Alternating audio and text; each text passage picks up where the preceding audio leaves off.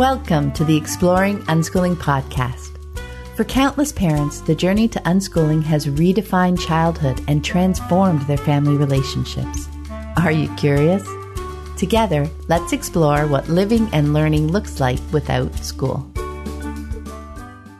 Hello, explorers. I'm Pamela Laricchia, and this is episode number 228 of the podcast. It's the 19th of May, 2020, as I record this intro. And this week on the podcast, I'm sharing the third and final part of the audiobook recording of my book, Free to Learn Five Ideas for a Joyful Unschooling Life. As I mentioned last week, if you haven't read it yet, this is an opportunity to learn more about the paradigm changing ideas that I found to be truly fundamental on my unschooling journey. And if you have read it, I think it'll still be wonderful to revisit. You're in a different place on your unschooling journey now. You've peeled back some layers and have fresh eyes and new experiences to bring to it. New things will likely jump out and connect for you, things that passed by unnoticed before. First published in 2012, over the years, Free to Learn has been translated into four languages French, Spanish, Portuguese, and Hungarian. I'll put the links in the show notes to where you can pick those up if you're interested or would like to share. As a personal update, lately, and probably inspired by the worldwide pause we find ourselves in, I've been pondering the different pieces of living joyfully and how they weave together. Over the years, I've always followed what I was drawn to. So there's this podcast, there's writing and publishing books through my Forever Curious Press imprint. There's the Childhood Redefined Online Summit I created with Anna Brown and Ann Ohman. There's my website archive of blog posts, previous, previously published magazine articles, and all the talks from the six years that I hosted the Toronto Unschooling Conference. And now the Living Joyfully Network, the online community I started up a couple months ago with Anna Brown. All the seemingly disparate things. So for years, I just figured I couldn't focus on one thing and left it at that. But as I've been contemplating it all, the bigger picture of how all these things weave together, beyond just being unschooling related, has become clearer. Cause my brain is always the last to know these things. You probably realize this already, but I really do love to focus on the parent's personal unschooling journey, your journey, my journey. I'm realizing this on a deeper level now. And on our unschooling journeys, we all truly do learn in different ways. That's a foundational unschooling idea. And all these different things that I've been drawn to, it's about sharing relevant information, ideas, and insights in different ways.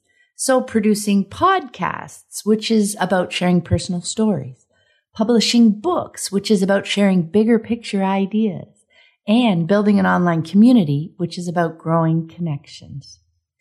they all weave together so beautifully. And it hit me that instinctively I've been trying to cultivate a rich and varied environment for parents to learn more about how unschooling works and to feel less alone on the journey. As I said, my brain is so often in catch up mode. I learned years ago to follow what I'm drawn to, trusting that I'll figure out the why later. like this, maybe years later.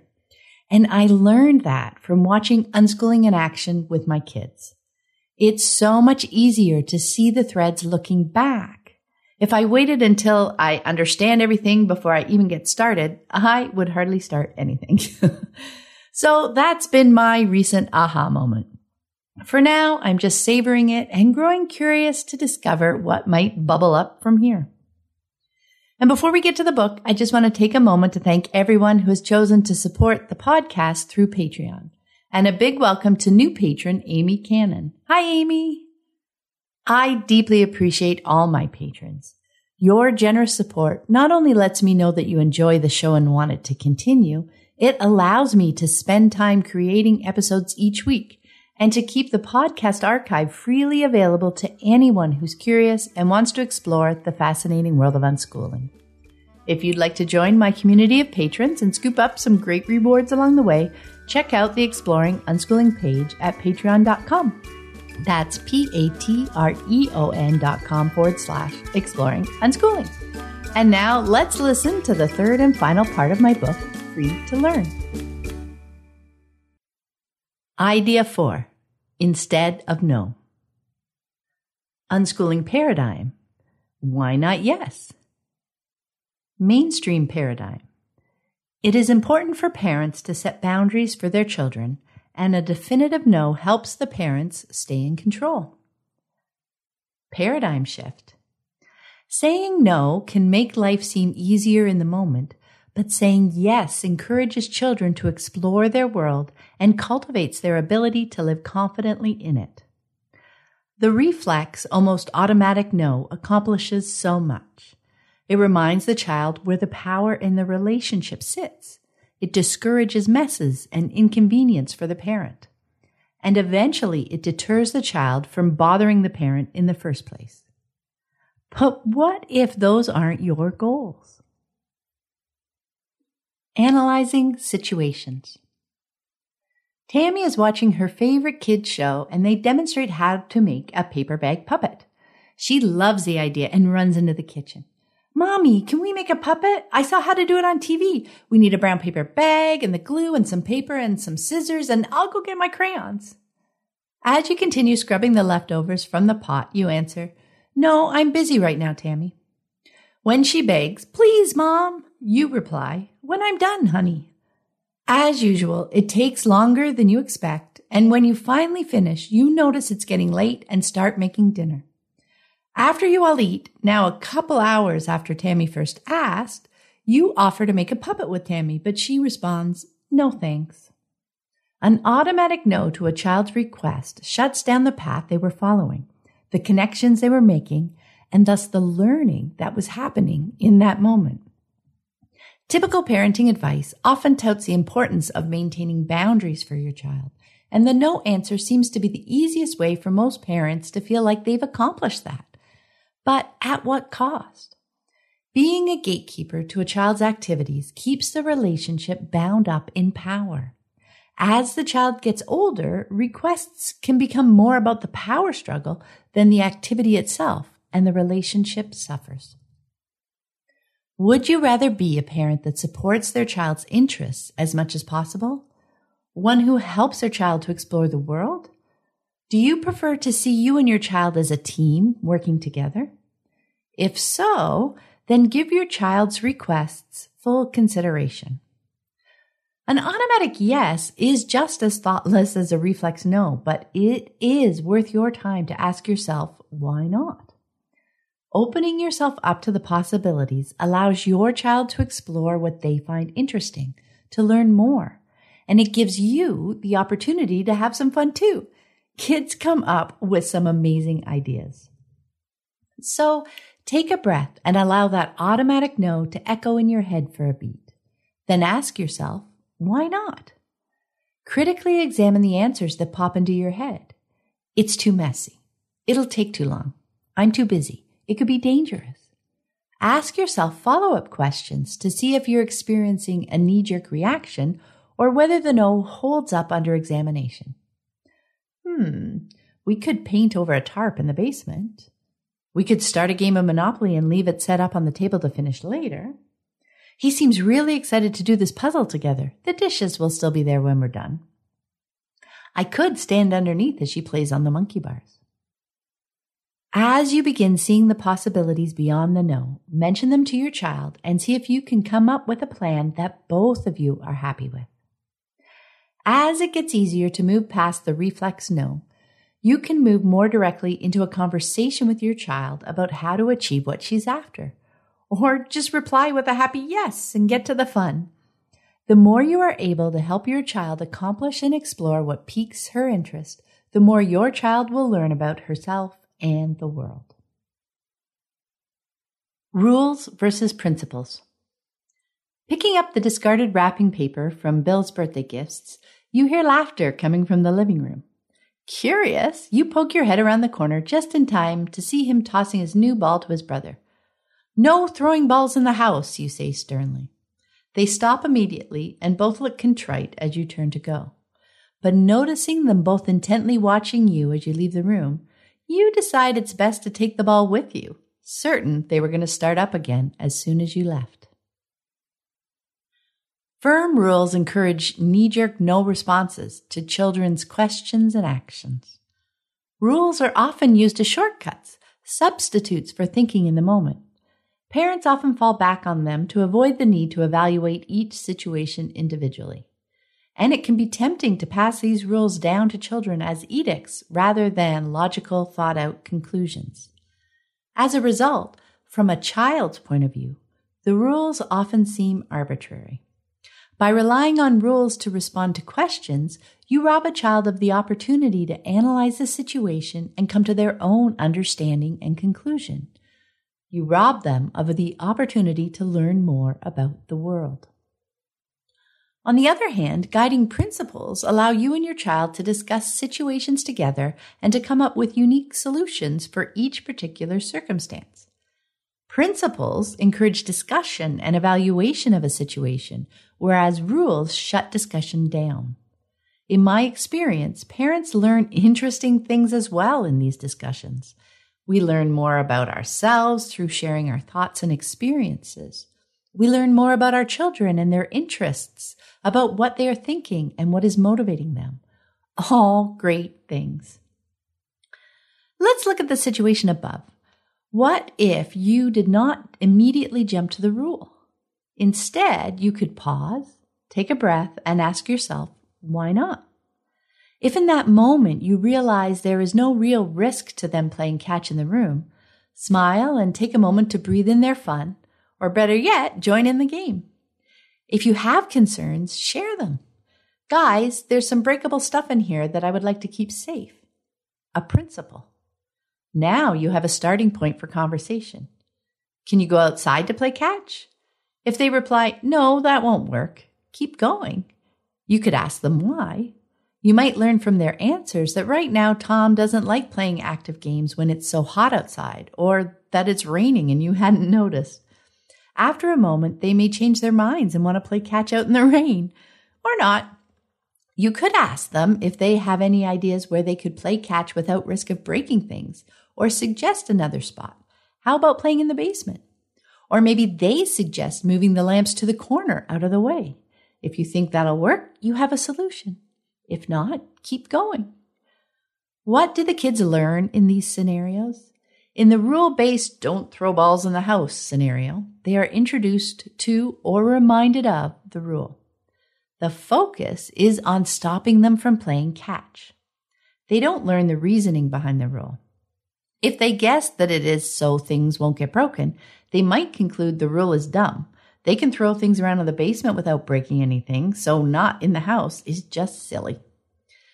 But frustration because they have to, to stop playing likely deters them from even analyzing the situation at all. Next time they want to play catch in the house, they'll remember the previous incident and be sure to check that there are no parents nearby. In the principle based take care of our stuff scenario, once someone is uncomfortable with what is happening, the children and parents analyze the situation together and work to find a solution. In this scenario, the focus is on helping them do what they want to play catch. Everyone is working toward finding a way they can continue playing catch while taking care to minimize the risk of breaking things. They gain experience in analyzing a situation and considering the possibilities. Next time they want to play catch, there's a good chance they'll remember the conversation and choose a spot accordingly. See how the rule shuts down thinking and learning while the principle opens it up? Which one is more supportive of the parent child relationship? Which parent would you rather be around? Moving to principles. Jade looks up, her eyes wide. Really? No more rules? You can see the intense concentration as she ponders the idea. I can play on the computer as long as I want. You smile and reply, Yes. She asks, I can sleep in my favorite dress? Sure, if you want to, you agree. She turns and slowly wanders down the hall, shaking her head with a mixture of wonder and confusion.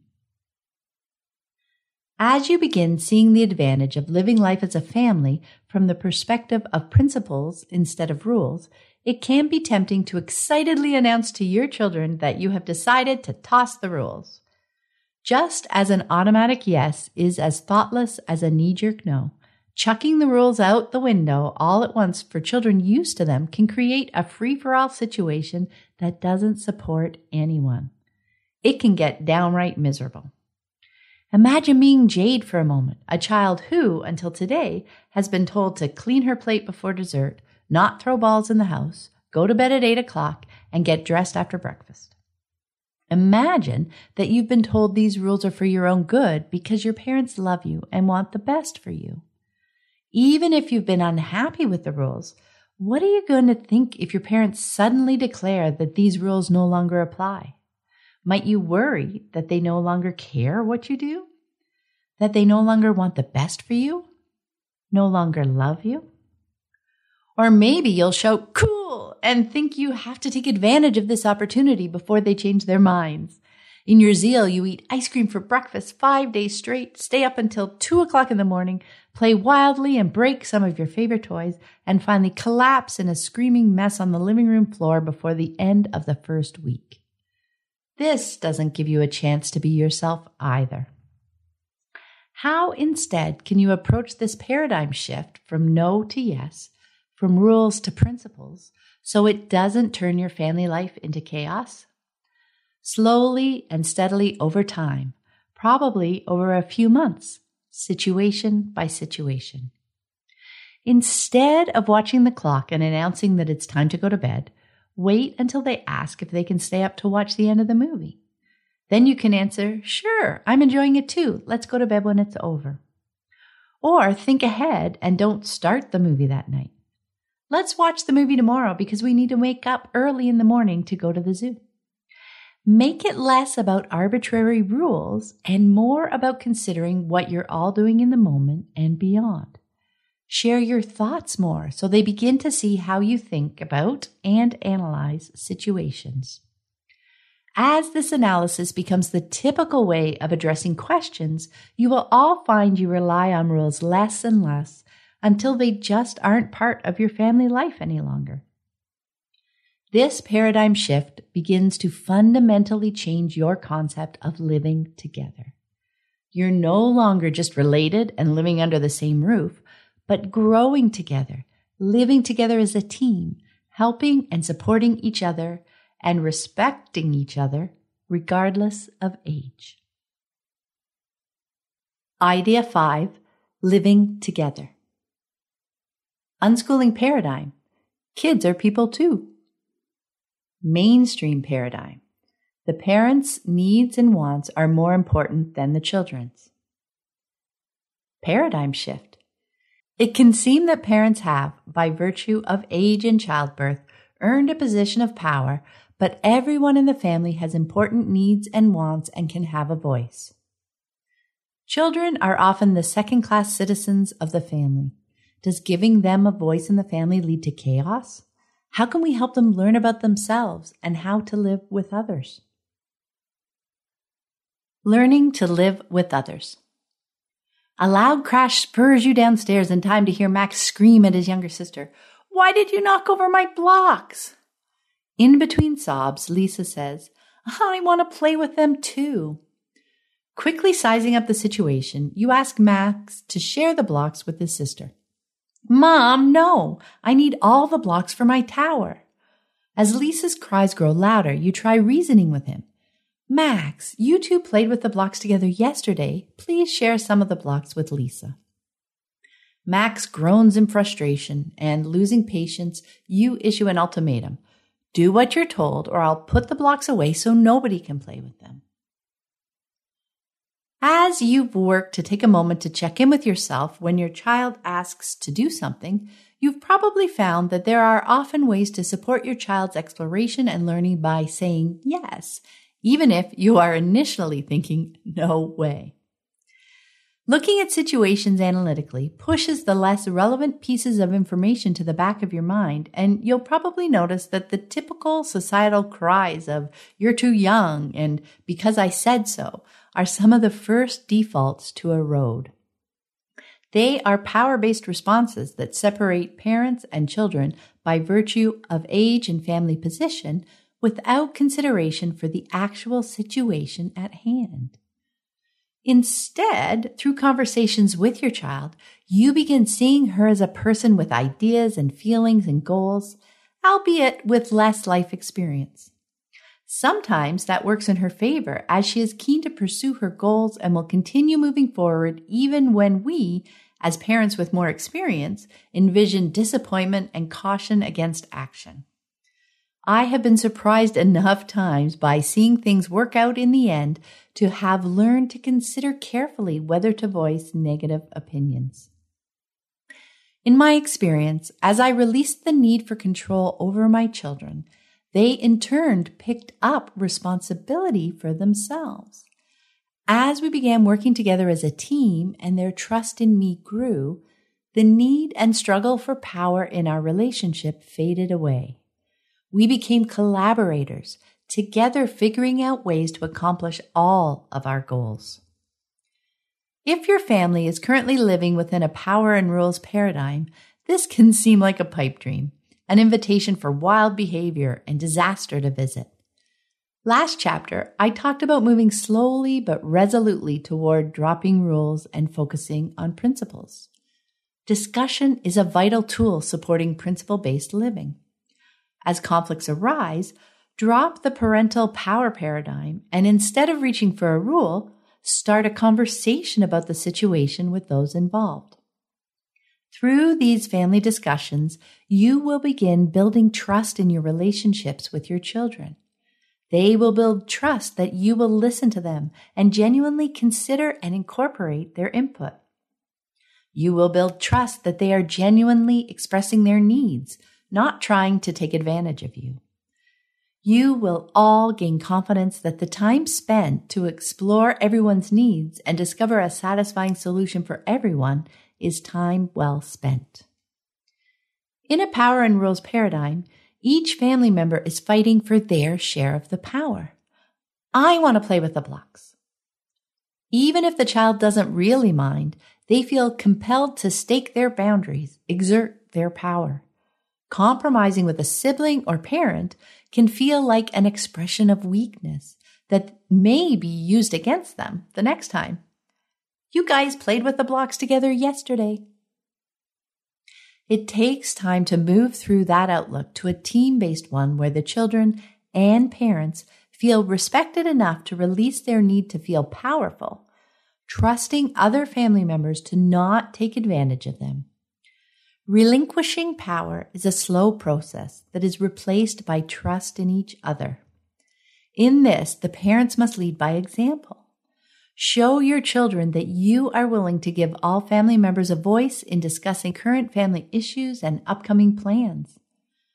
Understand that at first your children may sense this as a display of weakness and try to take advantage of you by pushing for things that aren't overly important to them, but that make them feel powerful within the family.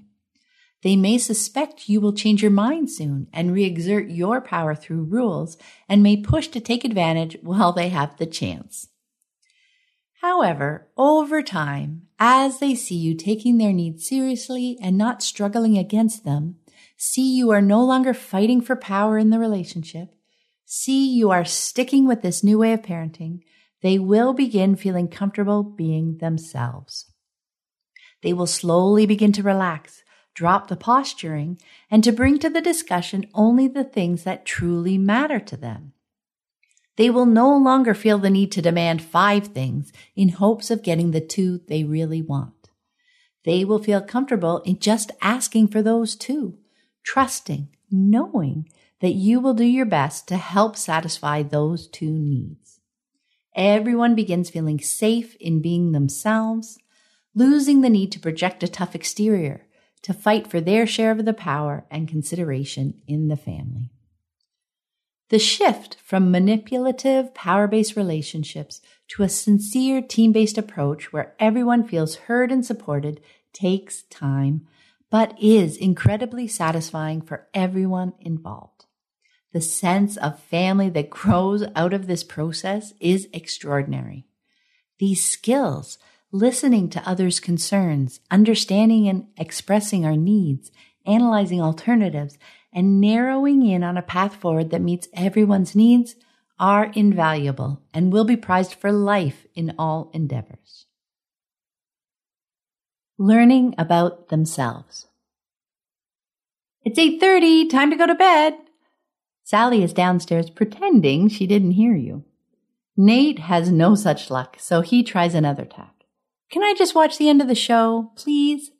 No, Nate, you stayed up last night. Tonight it's to bed on time. Trying yet another strategy, he pronounces he's hungry. Can I have a snack? You sigh as you lean over the staircase to call to Sally. This happens every night. We've seen that the freedom to pursue interests and make choices encourages our children to learn.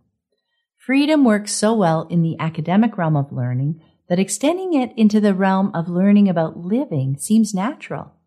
Learning about themselves, their personal eating and sleeping needs, and how they prefer their living environment arranged. As you gain experience seeing the learning your children are doing every day, in every situation, your comfort level grows with the concept that the learning is in the living. The lines between living and learning blur, soon to be erased altogether. It's life. You've probably started considering some of these ideas on your own as you pondered the rules versus principles paradigm shift. You may have begun questioning bedtimes and meal times based on the clock instead of the people and events involved. Sleeping arrangements based on current societal norms, food restrictions based on the good and bad judgments, and set chores based solely on the parents' needs without the consideration of all family members. Let's look at bedtimes. There are lots of great reasons for a person to get enough sleep, most notably health and mood. But who defines enough? And does it need to happen during a set time frame? The person best able to define enough is the person doing the sleeping. Regardless of when they go to sleep, they will sleep until they wake up. They are the best judge of how they feel awake, tired, exhausted, sharp, cranky, or mellow. As a parent, you can help them explore sleep and its relationship to mood and health by talking with them about it, about your experiences, what you observe, and helping them make their own personal connections. When I mention talking with your child, I don't necessarily mean a targeted sit down, serious, let's talk about sleep now conversation where you explain in point form all the important reasons for sleep and ask your child to whip up their own sleeping schedule right now, please. Instead, maybe a quick mention of the connection between illness recovery and sleeping as your child naps on the couch while fighting the flu the brief acknowledgement of a comment as they make a connection between their feelings of frustration and level of tiredness. Do they want to sit down and talk about sleep in a more direct way? Go for it. Follow your child's lead. How do they want to learn more about it? Over the years, they will experience staying up late, sleeping in, getting up early, being tired, sleeping soundly, sleeping fitfully. It's all part of life. And with all these situations, they will learn how their body feels and gain experience in how their reactions serve them. Did a nap help? Going earlier to bed? Do they need a few days to shift their sleeping patterns? Do they feel best after seven, eight, nine hours of sleep? In addition, you can talk about upcoming plans so they are working with the full picture as they choose when to go to bed. Do you plan on getting up early tomorrow to go to the science center or to visit friends? Figure out together what time you want to leave in the morning and suggest they may want to get to bed by such and such a time for a full night's sleep based on whatever they feel a full night is for them. And if they don't follow your suggestion, don't fret. Maybe you'll learn that your child can wake up and enjoy an exciting day out after less sleep than usual. Maybe your child will learn that they don't have as much fun when they're out and about but tired. Or maybe you'll all decide to postpone the trip to another day. Or if it's a firm commitment, maybe you can help them get to sleep more easily with a familiar movie in a darkened room, cuddled in a blanket. So many choices. In any given situation, the learning may not be what you first expect, but there is useful learning nonetheless. And remember, it may take a number of repeat experiences until your child draws certain conclusions and incorporates them into their decision making. It is human nature to retest a hypothesis. The lack of an arbitrary bedtime does not mean the absence of a bedtime routine if that's something your child enjoys. Many children, especially younger ones, find a bedtime routine helpful in settling down for sleep. A bath, fresh pajamas, a story or three. If you notice they are getting tired and are amenable, start the routine to wind down. Other children prefer going until they drop or hanging out quietly with their parents until they drift off to sleep. Understanding how they prefer getting to sleep is a useful lifelong skill, and it may look nothing like how you prefer to welcome slumber. So far, we've discussed the when of sleeping. How about the where? What do you think of the societal expectation that children sleep in their own bed, in their own room, from a very early age? What are your goals regarding sleep and your family? That everyone get the best quality sleep? Is that more important than where they happen to be when they get it? If your child sleeps better with you near, a family bed might be a great solution. Or maybe more of a sleeping room configuration with a mattress on the floor in your room so you are still nearby. A child that feels loved and supported and has a good night's sleep is in a much better frame of mind for pursuing all the living and learning that the new day will bring. Let's move from sleep to food. The same concepts regarding bedtimes also apply to meal times. It is better for our health to respond to our unique body's needs rather than to be led by a clock. Eat when your body is hungry, not when it is 8 or 12 or 6 o'clock. Allow your child and yourself the space to listen to what your body is telling you. Everything above about bedtimes applies to meal times as well. The best person to define hungry or full is the person doing the eating. Mealtime routines may be enjoyed by some. The experiences of eating too much, too little, being hungry, feeling nauseated, noticing food that makes them feel good or food that they react negatively to, and more will give them information to figure out how they and food work together. It's all part of life and learning. The principle of listening to your body's needs applies logically to both sleeping and eating. Now let's delve deeper into another aspect of food, what they eat. Food advice is shouted almost fanatically from many corners health organizations, food producers, children's groups, food sellers, and most of it is trying to convince you to control food rigorously. There's good food, bad food, junk food, fat free food, low carb food, comfort food. Food nicknames evoke an emotional response in an effort to control your food dollar. You feel like a good parent when you say no to your child's request for a bag of chips or another pop and instead give your child a good snack of carrots and yogurt dip. But are you really helping your child develop healthy eating habits by restricting their access to things you deem unacceptable? Have you thought it through yourself or are you accepting the messages that are flying around? Do you follow the same eating habits you impose on your children? Is it a challenge? It can be difficult because you are setting yourself and your child up against human nature. It is human nature to want what is restricted. Think about it. For lunch, you are sitting in front of a nice big salad and you can eat as much of it as you want. On a side dish, you also have two of your favorite cookies to enjoy, but no more. What do your thoughts revolve around as you sit down to eat? Most likely the cookies. Should I eat them first, last, interspersed with the salad? Why do they live at the forefront of your mind during your meal?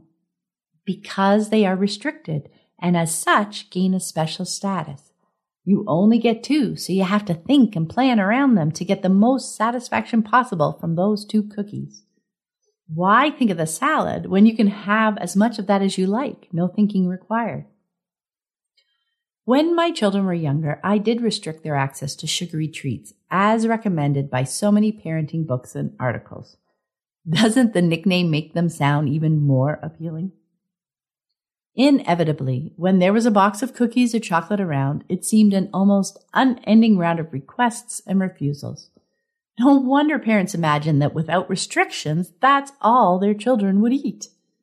But I found, as other unschooling parents I know have before me, once the artificial restriction is lifted and access is free, that it becomes just one of many choices. This allows other factors to come into play. Am I hungry? Do I actually fancy something sweet? Will some protein hit the spot better? These are much more useful questions to ask yourself rather than just trying to eat as much of something as you can get away with.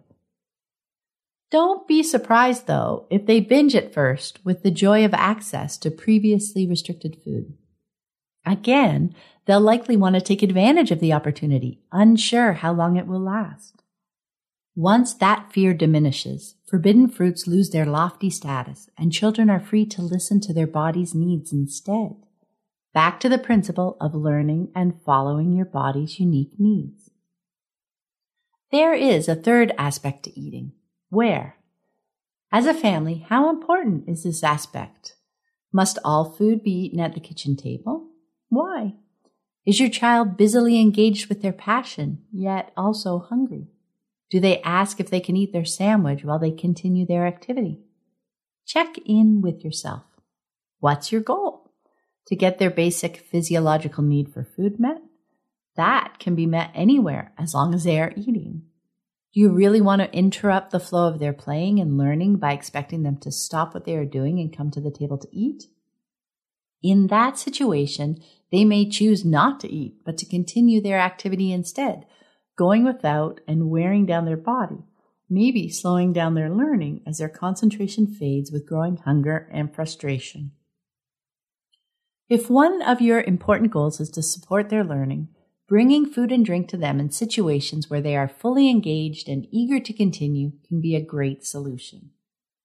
If this seems like a hardship, take a moment to examine why. You're still making the food, just taking it a few steps further to another room. If you are concerned about leaving dirty dishes around, mention that. How about when your child next takes a break, go grab the dishes and ask for help bringing them back to the kitchen? If you're concerned about crumbs making a mess, have a brief conversation about that. Maybe you and your child will decide to eat a less crumbly snack or to place a towel on their lap for easier cleanup. There are always many options on the spectrum between yes and no if those involved take a moment to brainstorm the possibilities. The idea is to match what truly needs to be done within the flow of the day's activities, not the other way around. This leads to another parenting area chores. Again, what is your goal? If you, as a parent, decide what housework needs to be done and divvy it up between you and your children, what are they learning? They are working to meet your needs with respect to the home environment, not discovering their own. Often a child with chores will enthusiastically not do any house cleaning when first on their own. They need to get far away from the expectation before they can begin discovering what their own needs are in that area. Almost like rebounding from food restrictions, they are binging on the freedom of not having to tidy and clean. Instead, with the freedom to wait until they see a need to tidy or clean, and the freedom to say yes or no when asked to help out with a certain task around the house, children can discover their own preferences for their environment.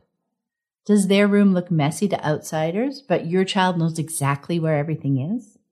Do they like to have everything in its place? Do they not mind the mess for a while, but are excited at the clean slate they see after you've tidied up? Through these experiences, they will learn how they like their surroundings. And as they grow up, they will likely help out to maintain it that way. I know as my children have gotten older, they will tend to their rooms as they best enjoy them. My eldest son likes everything in its place, and no messy area will last more than a few hours. My daughter doesn't mind the messy look, but when she's had enough, she will happily ensconce herself in a room for the day to tidy up. And my youngest son falls somewhere in between. However, general housework is the one area in which my children have received mixed messages, and it shows. Their dad will, from time to time, speak to them about expecting them to help out more around the house.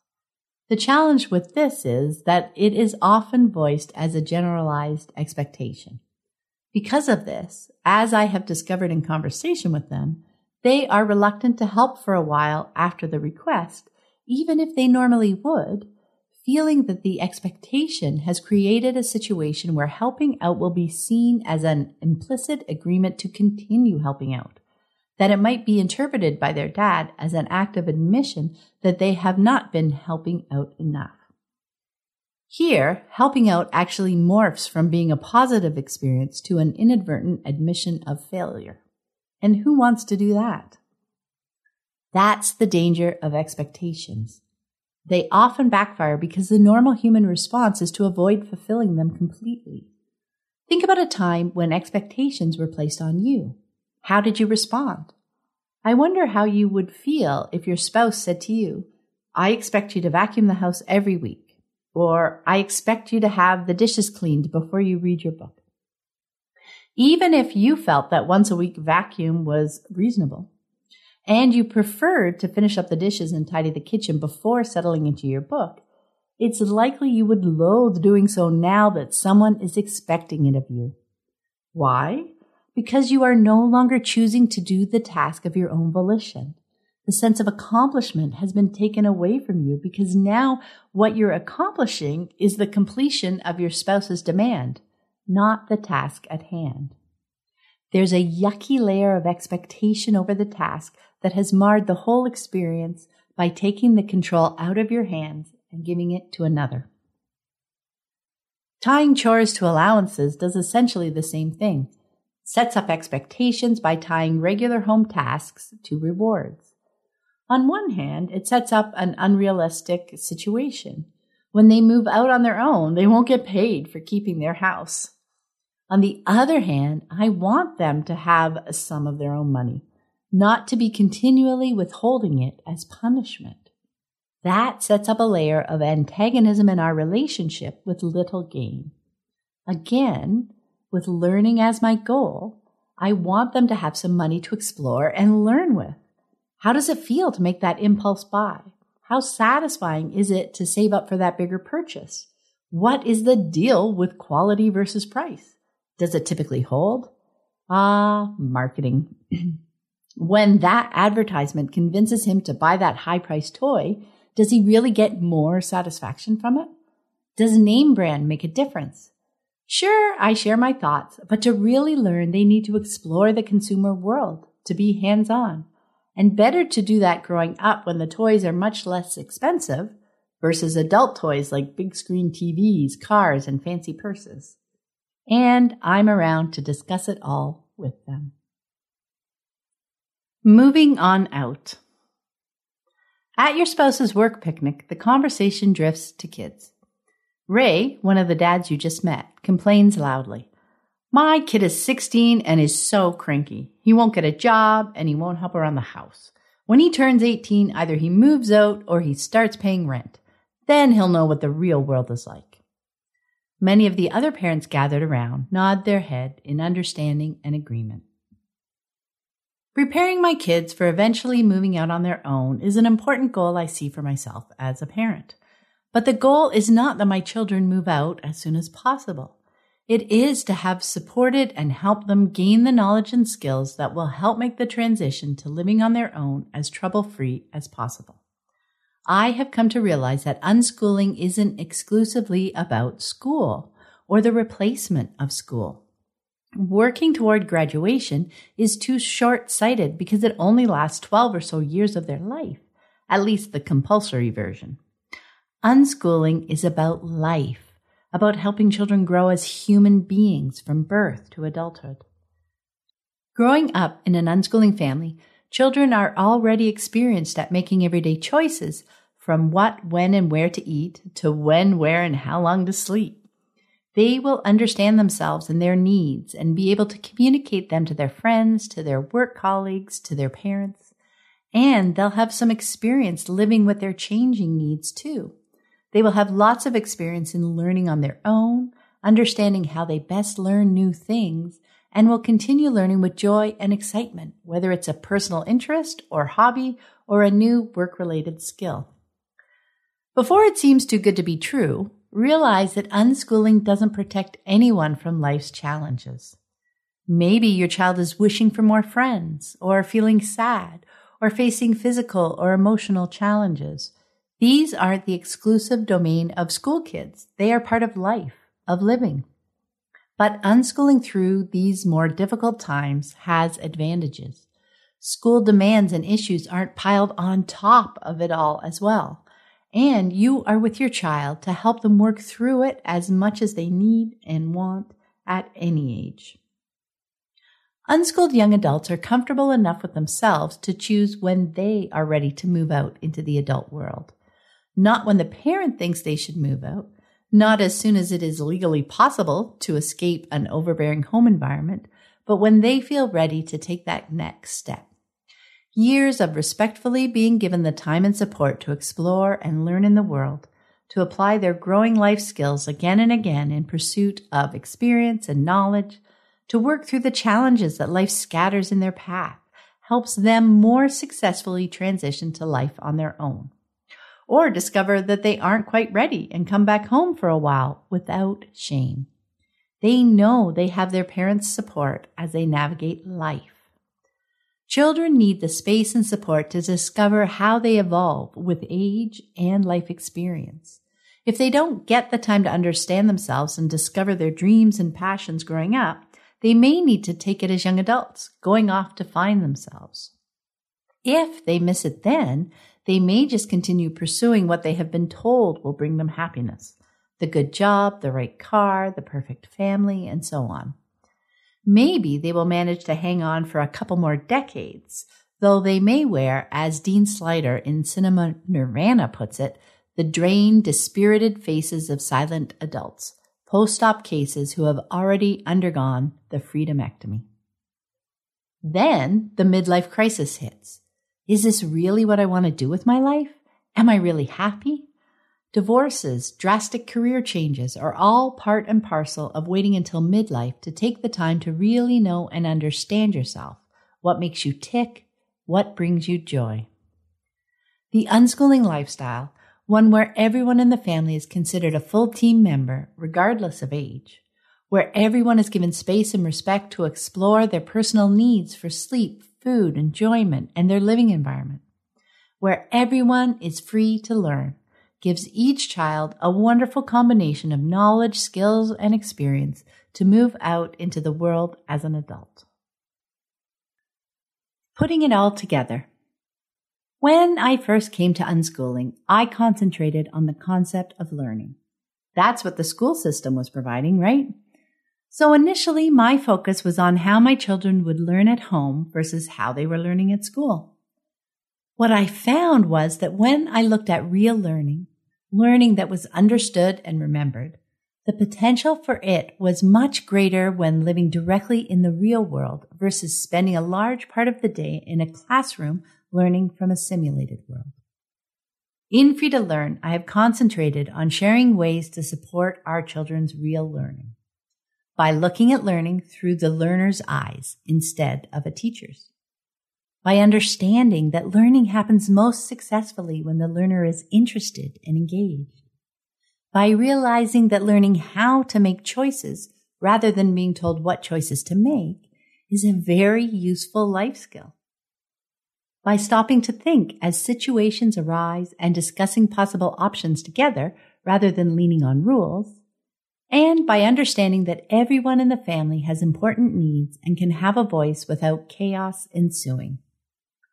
However, a couple interesting things happened along the way. As I was making these paradigm shifts, I uncovered an underlying theme trust. While living and learning together, I sometimes didn't understand my children's needs or wishes. Why was it so important to him to stay home yet again? Why did she not want to come play with the paints? It was during those moments that I most needed to remember the above points and trust that learning was still happening, even if I didn't grasp it in the moment. Just because I didn't understand the situation did not mean that it didn't have the same value for my child as a situation that was more transparent to me. So though I have focused on learning, I have also mentioned developing trust in various places. Having a high level of trust in your children does not mean that you leave them alone more. You are still living together, bringing fun and interesting things and ideas into each other's lives, chatting, discussing, and sharing. This level of trust and understanding of your kids and their lives will lessen your fear for your kids in general. And with this trust comes true respect, a deep sense of the inherent worth of your children, which I have found to be reciprocated in abundance.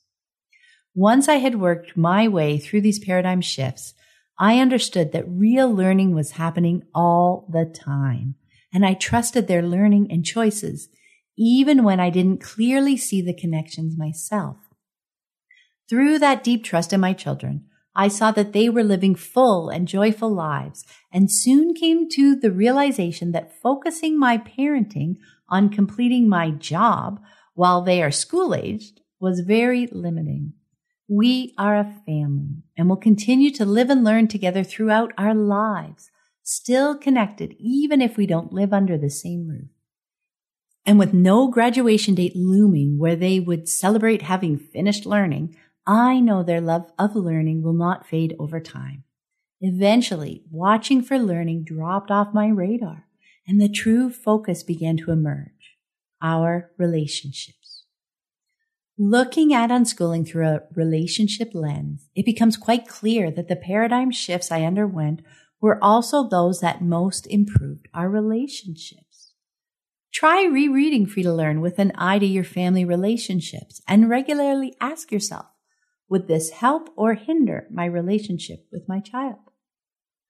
Also, I would like to repeat what I mentioned in the introduction. Don't just skim through the ideas, logical as they may seem on the surface. Really live with them. Let them ruminate in the back of your mind as you go about your day. Recall your own learning experiences in school and out and see how they compare. It will take work on your part to deeply understand these concepts and bring them into the everyday life of your family, but it will be truly rewarding. Hold these ideas, these unschooling principles, in your mind throughout the day and examine them in light of your family. Observe how things happen now and consider how they may unfold if your actions were grounded in these ideas. As you dig deeper into the ideas I've been talking about, you will likely find yourself making choices that align more with your developing appreciation of real learning and living together. Remember to make these changes with the intention to move forward, not just to drop the mainstream paradigms. The shift to new paradigms is crucial, or your children may feel abandoned and unsupported and alone in navigating life. I think you'll find that not only do these five ideas create an optimal learning environment for your children, living them also best supports the development of loving and respectful relationships with your children. And these amazing relationships will last a life. I hope you found this episode helpful on your unschooling journey. And be sure to check out the wonderful archive of earlier podcast episodes. The conversations never go out of date. And you can find more information about my books, my Patreon community, and the Childhood Redefined Unschooling Summit at my website, livingjoyfully.ca. Have a great day.